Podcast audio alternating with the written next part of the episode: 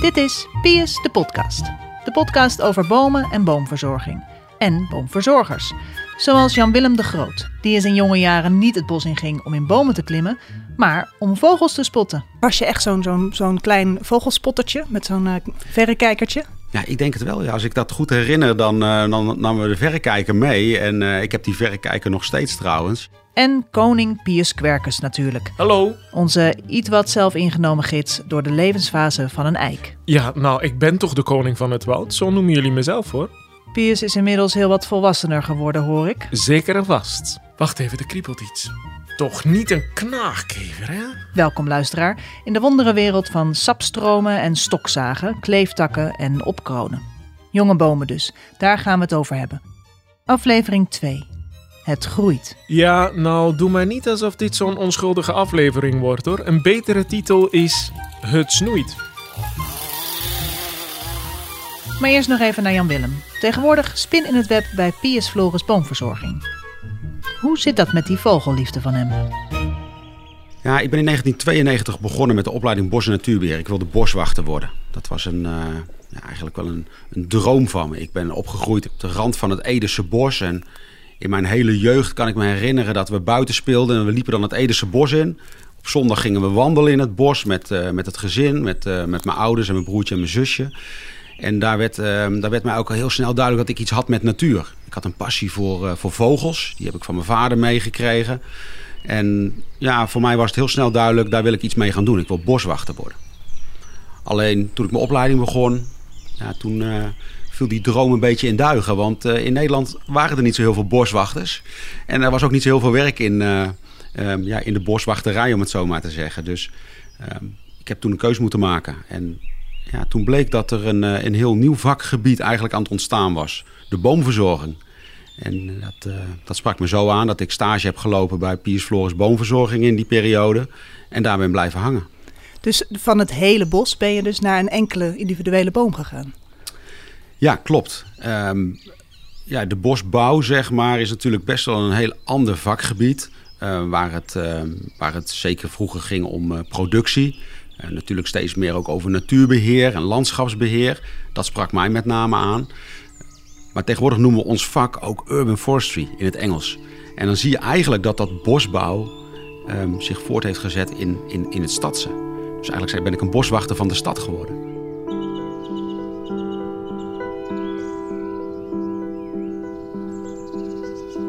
Ze zeggen dat het leven van een eik uit 3 maal 300 jaar bestaat.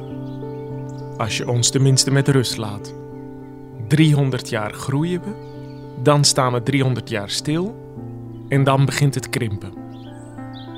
Ik ben nog maar net onderweg. Een halve eeuw is voorbij gegaan en ik, Pius de Eik, ben nog jong.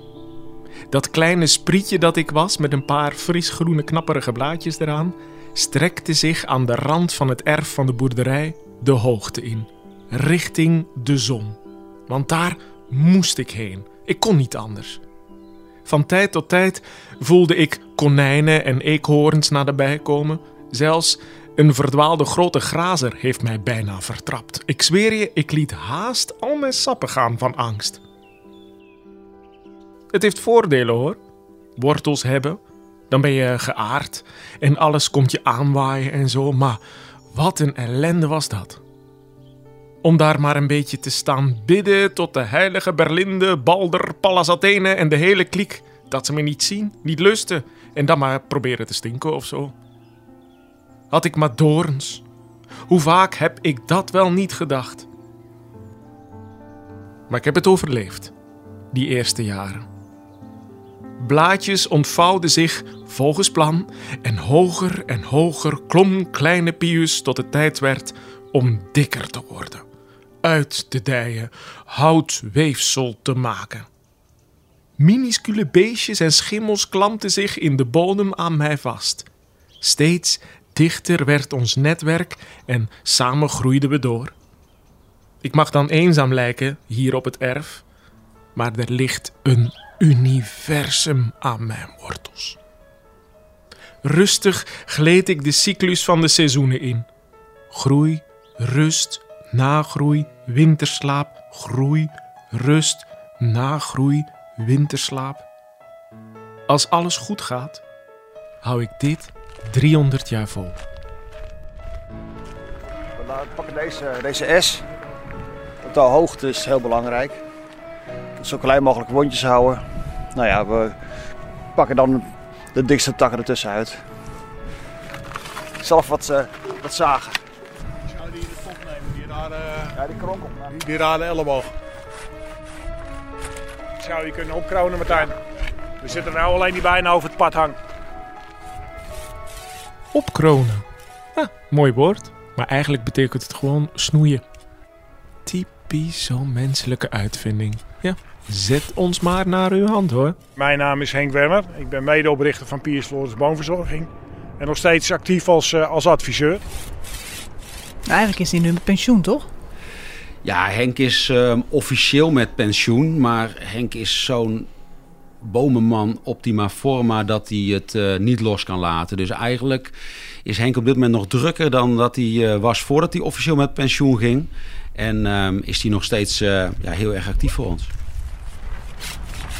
De onderste tak die Martijn net weggehaald heeft, dat is een tak die over het pad groeit. En waar mensen straks eh, dus met een, eh, met een hoofd in lopen. Dat is gewoon, dat is gewoon niet prettig.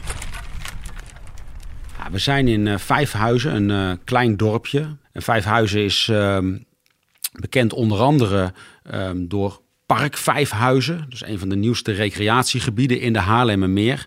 Maar het is vooral ook de locatie van Nationaal Monument MH17. dat monument is ehm, ontwikkeld ter nagedachtenis van de slachtoffers aan de vliegramp in juli 2014... waar 298 mensen om het leven kwamen.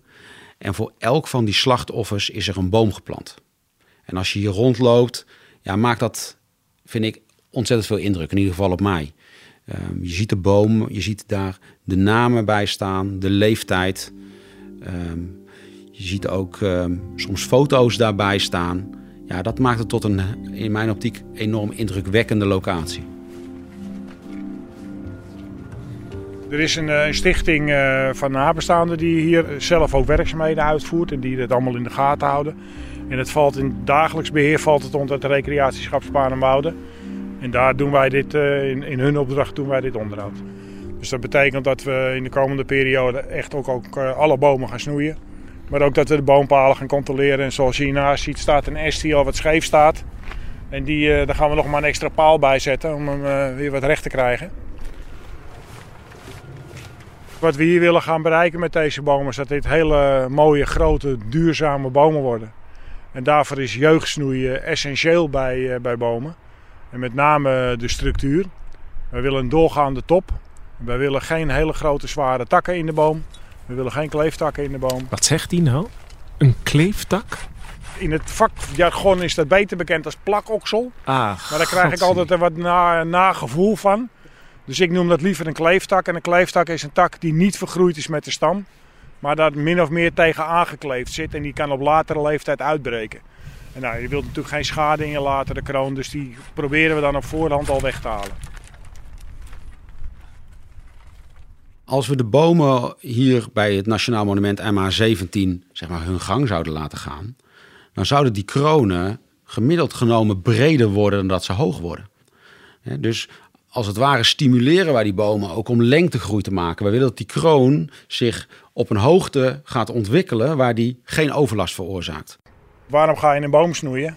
Omdat wij mensen er last van hebben. Want die boom die interesseert het helemaal niks. Ik bedoel, die, die gaat net zo makkelijk lief uh, vrij uitgroeien als dat hij uh, zichzelf uh, gaat snoeien. Het gebeurt wel eens een keer, maar dat is meestal een probleem wat er dan uitwaait. Als je in het bos rondloopt en je kijkt naar hoe bosbomen zich ontwikkelen, die staan soms als haren op een hond. Dicht op elkaar.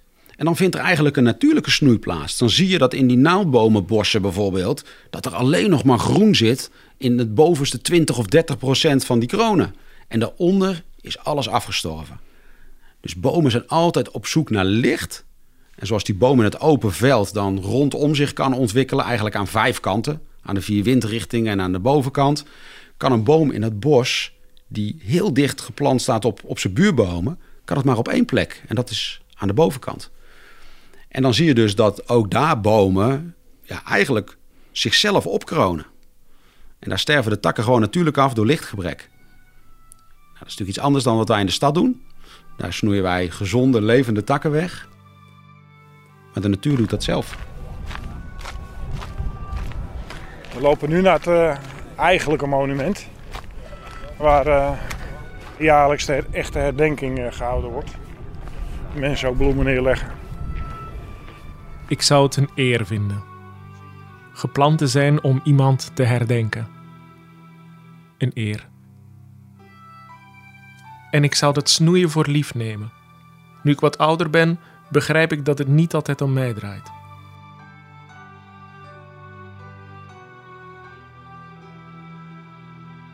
Ik kan me voorstellen dat je op zo'n beladen plek nog voorzichtiger bent. Dat je misschien het risico dat een nabestaande een tak op zijn hoofd krijgt. Hè? Het is, dat is natuurlijk verschrikkelijk als dat zou gebeuren. Het is altijd verschrikkelijk, maar stel dat het op zo'n plek gebeurt. Ben je dan extra, extra voorzichtig?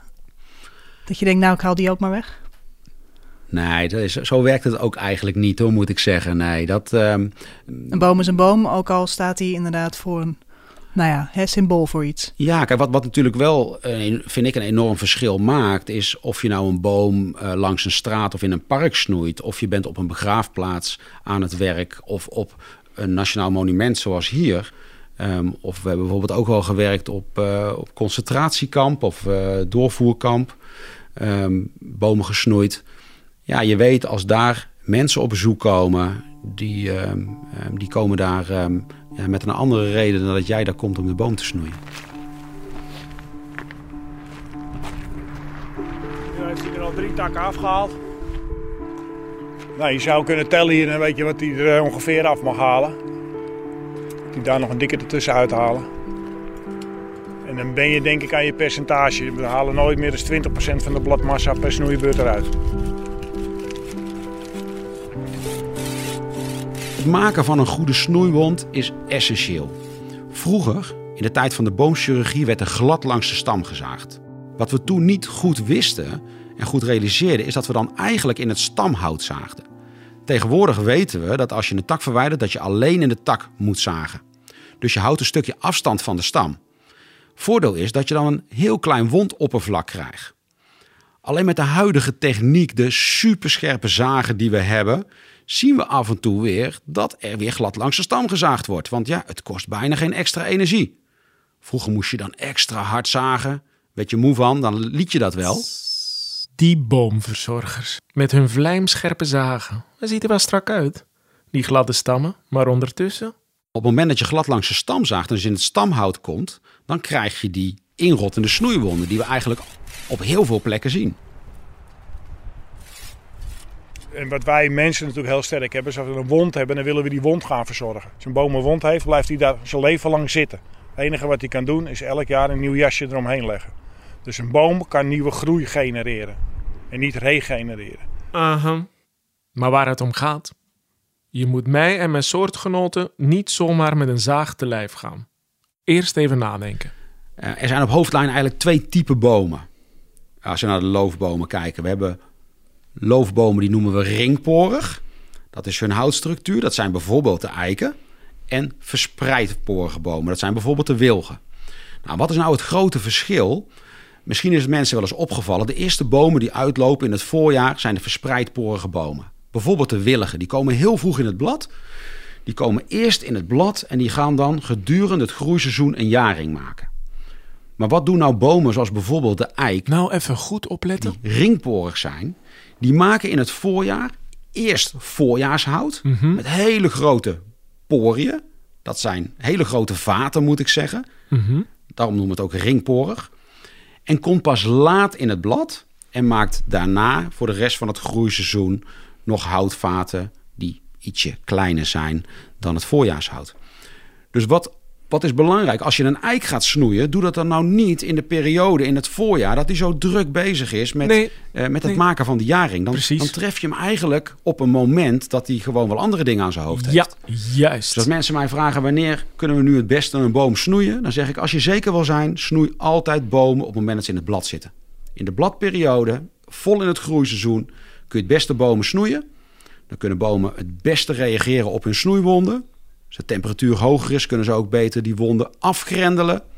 En zul je ook zien dat uh, de kans op inrotting en infecties uh, minder is dan uh, in de bladloze periode, in de winterperiode bijvoorbeeld. Of ik pijn heb als er een tak afbreekt? Nee. Het is een soort afscheid van wat ooit van mij was. Maar ik neem voortdurend afscheid. In feite sterf ik de hele tijd. Zo levend als ik ben aan de buitenkant, zo dood is mijn hout in de kern. Ik ben het leven en de dood tegelijk. Dat maakt ons zo geschikt als monument. Bomen zijn emotie. Ik roep dan ook wel eens, als je een straat lantaarnpalen weghaalt, hoor je niemand. En als je een straat met bomen omzaagt, breekt de Amsterdamse pleuris uit. Dit is ook een en al emotie. Maar daarom moet je wel proberen hier om er wel voor te zorgen. Juist omdat we die emotie van die mensen met die bomen in stand willen houden. Zo te zorgen dat die boom het zo goed mogelijk doet. En vandaar dat het ook geen boomchirurgie meer heet tegenwoordig. Het heet boomverzorging. Wij zijn niet in staat om bomen beter te maken. Wij kunnen de omstandigheden scheppen waaronder ze het zo goed mogelijk doen. Dus wij kunnen ze heel goed verzorgen.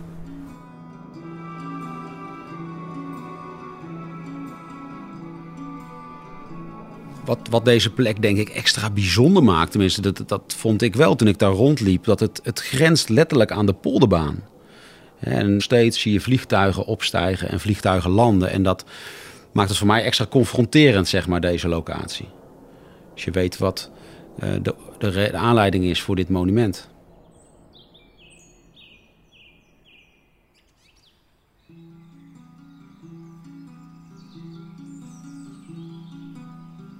De mensen. Zo zijn ze er en zo zijn ze weg. Zo is het. De afgelopen 50 jaar heb ik het ook hier op de boerderij telkens weer zien gebeuren. Een zoontje viel van de hooizolder. Een dochter stierf in het kraambed. De oude boer vertrok in zijn slaap. De onbegrijpelijkheid van de dood. Ook de planters van herdenkingsbomen verdwijnen op een dag. Maar die boom blijft staan. Met hun verhaal. En de mensen kijken er nog jaren naar. En vangen een glimp op van het verleden. En van de toekomst. Kijk, in ons werk komen we herinneringsbomen natuurlijk best vaak tegen. En uh, ja, zo'n zo'n boom is natuurlijk een plek waar je ja, een stukje zelfreflectie, waar je tot rust kan komen. Um, zelf ben ik betrokken bij zo'n project um, op landgoed en buitenplaats Prattenburg. Dat ligt uh, in Renen, vlakbij waar ik woon. En daar hebben ze het idee opgevat, en dat is een enorm succes geworden, om daar bomen te adopteren als herinneringsboom. In mijn geval heb ik een boom geadopteerd voor mijn overleden vader. Um, en dat is heel bijzonder om dan in zo'n laan een boom te hebben staan. Omdat je die boom zelf niet geplant hebt, want hij was geplant, maar je adopteert hem. Um, ter nagedachtenis van iemand die overleden is. En wat doe je dan vervolgens met die boom? Ga je daar naartoe? Of, of als je daar toevallig langs loopt, denk je aan je vader? Hoe werkt dat? Nou, het, het, het, het, herinnert mij sowieso die plek, zeg maar, aan. Uh, heeft heeft uh, affiniteit met mijn jeugd. Dus ik merk ook van, hé, hey, die boom symboliseert ook wie mijn vader was. Het, die heeft mij de, de, liefde voor natuur bijgebracht. En eh, het klinkt misschien gek, maar ik vind dus bij die boom eigenlijk veel meer dan dat ik vind bij die toch wel koude, kille grafsteen op de begraafplaats. Mooi. Ja. ja. Wat voor boom is het? Het is een lindenboom. Um, ja, die keus was gemaakt. Het was een lindenlaan. Er zijn ook beukenlanenprojecten. Um, en in dit geval maakt de soort me ook eigenlijk helemaal niet, uh, niet zoveel uit. Uh, ik vind het heel mooi. Ik ben er een paar weken geleden met mijn moeder nog uh, geweest na een boswandeling. Um, ja, en die boom zat zonder blad. Hij stond nog in het knop. Maar ik weet, over een tijdje loopt hij uit. En dan symboliseert hij ook het leven. En voor mij ook, ja, we moeten verder. Um, hè?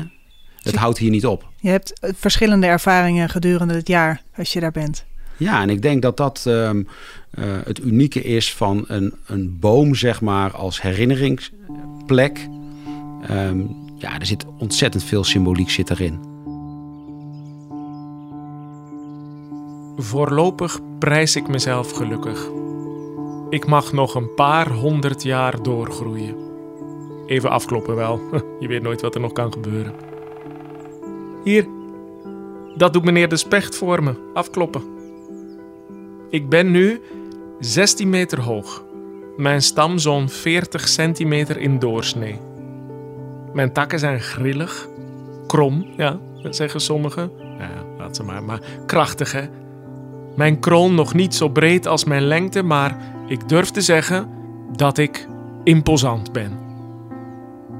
Het is zomer en zonlicht valt tussen mijn bladeren door op de grond. Onder mijn schors, door de houtvaten, stroomt water met allerlei goede goedjes uit de grond omhoog. En door de bastvaten stroomt het weer omlaag, barstensvol suikers. Voor mij en natuurlijk voor mijn dierbare bodemgasten. Alles om te groeien. Alsmaar te groeien. Mijn levenslust kent geen grenzen. Goh, ik ben er eigenlijk zelf stil van. Maar ik maak dingen mee, je wil niet weten. Tien jaar geleden, eh, gisteren dus, had ik mijn eerste zaadlozing. Zeg je dat zo? Nou, het was geweldig overvloed, man. Maar overvloed. Ze bleven maar komen. Ze trokken aan mijn takken. Joekels waren het. Ik, ik had geen idee dat het zo, zo, zo meeslepend zou zijn. En, en dat gevoel ze dan los te laten. De wereld in. Ga, mijn kinderen, ga. Terwijl ik ook wel weet. Tienduizenden van hen zullen het niet redden. Maar goed, een treureik ben ik niet. Mijn bladeren dansen in de wind. Het leven gaat door. En ik voel dat dit jaar wederom een goed mastjaar zal worden. Weinig rupsen gehad. Het voorjaar was niet te droog en ook niet te nat. En mijn stuifmeel stuift als zand in de woestijn. Ik zal dit keer zoveel eikels afwerpen dat ik over een tijdje gezelschap zal hebben. Er gaat tenslotte niets boven familie in de buurt. Ja, in de volgende aflevering gaan we naar Groningen. Dan gaan we naar het noorden van het land. En dan neemt Wiebe Tolman ons mee naar een, uh, naar een inbreidingsproject. Waar bestaand groen staat en waar nieuwbouw gerealiseerd is. En hij gaat ons vertellen hoe hij ja, in dat project de stem van de boom is geweest. Oh, dat wil ik meemaken. Want er is natuurlijk maar één stem van de boom, dat ben ik, Pius. Tot in Groningen, Jan Willem.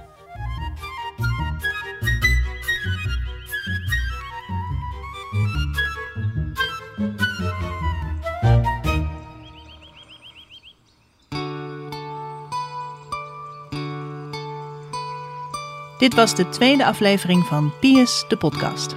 Aan deze aflevering werkten mee Jan-Willem de Groot van Pius Floris Boomverzorging, European Tree Technicians Henk Werner en Martijn Nooy, Thijs Huis vertolkte de stem van Pius de Eik, muziek onder andere van Lee Roseveer onder een Creative Commons license en van Julian Haidt, Britse boomexpert en componist van muziek die rechtstreeks uit de bossen lijkt te komen. Presentatie en edit Eliane Meijer. Eindmontage Jan-Paul de Bond. Een Piers de Podcast is een productie van Joost Wilgenhof en Eliane Meijer van Bas de Bomen Podcast. Voor Piers Floris Boomverzorging. Wil je meer weten over boomverzorging of over de podcast? Kijk op www.piersfloris.nl.